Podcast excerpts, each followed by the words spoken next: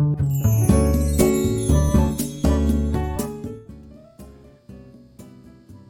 はようございます。愛知県岡崎市のオーラムという一人サロンで美容師をしてます。カナダと申します。このチャンネルは美容師歴25年以上の僕が一人サロンのこと一人サロンの経営のことや美容のこと髪のことなどを毎朝7時に配信をしているチャンネルです、はいえー、今日は一人サロンの、経営者様向けのお話になりますあることを僕はその美容一人サロン経営をする中で、えー、あることをなくしたんですね。なくしたことでいい風になったってことが、まあ、やってよかったってことがあったので、まあ、そのことを今日お話をしようと思います。えー、僕はある時にあのー、一人サロンのメニューの断捨離をしたんですよ。で、えー、まあメニューの断捨離っていうのはあのまあ、簡単に言ったら極端にそのオーダーがないというないというか、まあ、その需要が少ないものをもう思い切ってなくしてしまったんですね。で何のメニューをなくしたかっていうと、えー、ヘアマニキュアと宿毛矯正のメニューを、えー、なくしたんですね。まあ、これこの2つのメニューがどのぐらい利用者がいたかっていうとえー、ヘアマニキュアに関しては、まあ、その辞める直前その断捨離する直前っていうのは一人のお客様が利用しているだけだったんですよ。で宿毛矯正に関しても宿毛矯正一人ってことはなかったけど、えーと、結局どうだろう2ヶ月営業してて2ヶ月間で一人もういないかもしれないですね。3ヶ月に1人ぐらいの、えー、にしかないやることがないメニュー。宿毛矯正もそのぐらいだったんですね。だからまあ結局でもそのゼロではなかったので結局そのために材料としては切らしたらダメなんですよ。うん、あのねそのそのお客様たちがいつ予約が入るかっていうのがあるから一応そのメニューとしてあるわけなんで材料は用意しておかなきゃいけない。けど実際その利用されるか頻度っていうのはそのぐらいっていうことですね。でヘアマニキュアに関しては1人の方なのでまあいったそのお客様用にその、えー、ヘアマニキュアの色材料を確保してあるんだけど、まあ、結局その方にも説明をしてあったんだけどヘアマニキュアっても今基本的に需要が少ないのでうちは在庫をあまりその用意してないからあのもうお客様がやる色しか用意できないので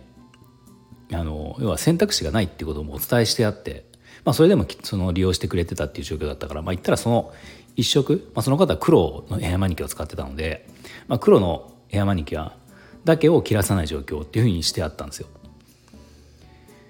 うん、でまあ結局その方が、まあ、毎月来てる方だったんだけどその、まあ、何かの時にちょっと空いた時があってでその間使う人がいないわけですよね。でそういうことがいろいろあって、まあ、思い切って僕はこれをなくしたんですねこの2つのメニューを。理由としてはその在庫を確保するっていうもうその手間って言ったらあれなんですけどその使うかどうか分かんないものは絶対にその方が来るかどうかって保証がないものを用意しておくっていうのもちょっと現実的じゃないし、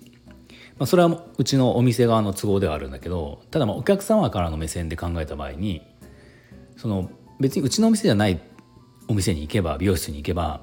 ヘアマニキュアの選択肢がたくさんある店だっていくらでもあるわけですよね。うん、確かに今世の中的にヘアマニキュアっていうものをやる、えー、ことは減ったとは思うんだけど、まあ、でも別に普通にそのいろんな色を用意してある店っていうのはいくらでもあるわけですよ。だからまあ言ったらそっちにそういう店に行った方がヘアマニキュアをしたいんだったらそっちの店に行った方がそのお客様も幸せというか、うん、あのいいんじゃないかなっていうのもあったしあと、まあ部屋えー、と宿毛矯正に関しても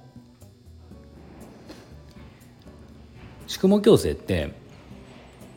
あのまあ、宿毛矯正だけじゃないかもしれないけどこういうまあ美容の技術とかってやっぱりその同じものを経験値が高ければ高いほど美容師さんの技術とかっていうのは上がっていくんですよね、まあ、技術というか仕上がりに関してのそのクオリティって上がっていくと思うんですよ。だから例えばうちで言ったら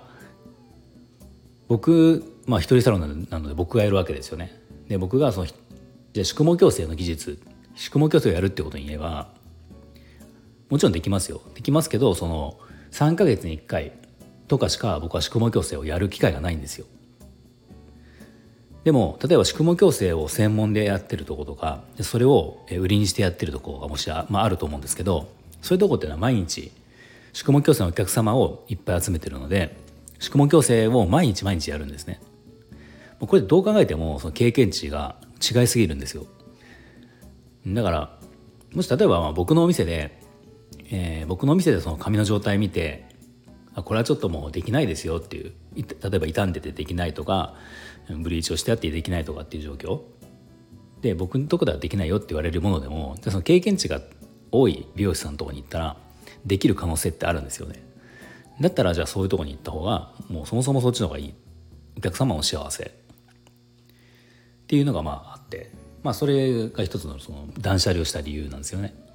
でもう一つそのまあ、これは完全に僕経営者経営側こちら側の目線にはなるんだけど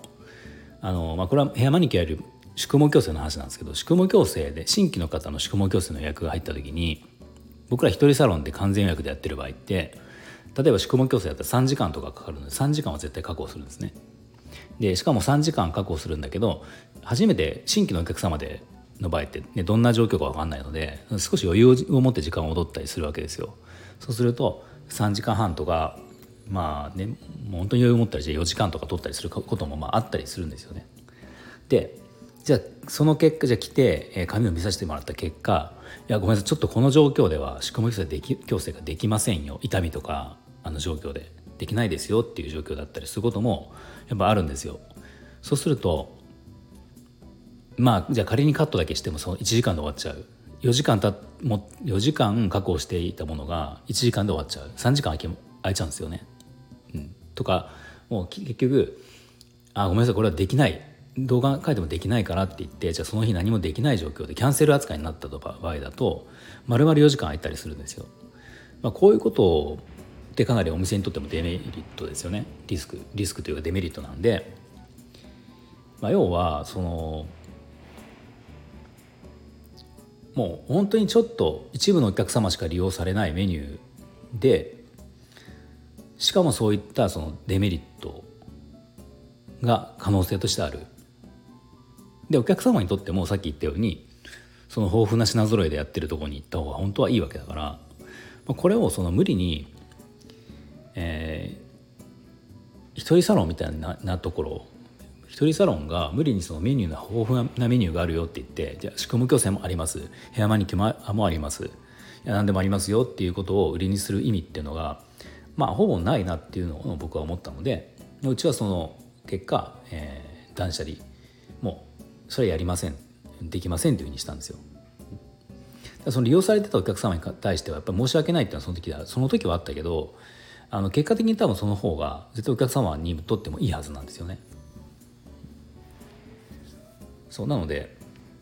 あのまあ一人サロンっていうのは思い切ってやらないっていう選択っていうのも、えー、した方がいい場合もあるのかなと思い思ってます。僕はそれで結局それを断捨離をしたことで在庫管理っていう仕事が減らせたしあのいやそこの、ね、その時間を無駄にする無駄にというかさっき言った時間が無駄になる可能性ってはなくなった分、まあ、ちゃんと自分のところ、えー、自分が一番得意とするお客様のための時間として確保ができるので、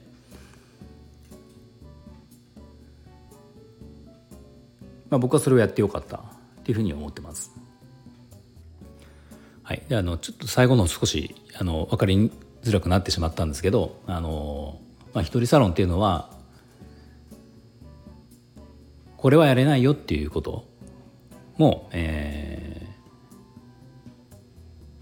ー、決めた方がいい場合もあるという、まあ、そんなお話でした。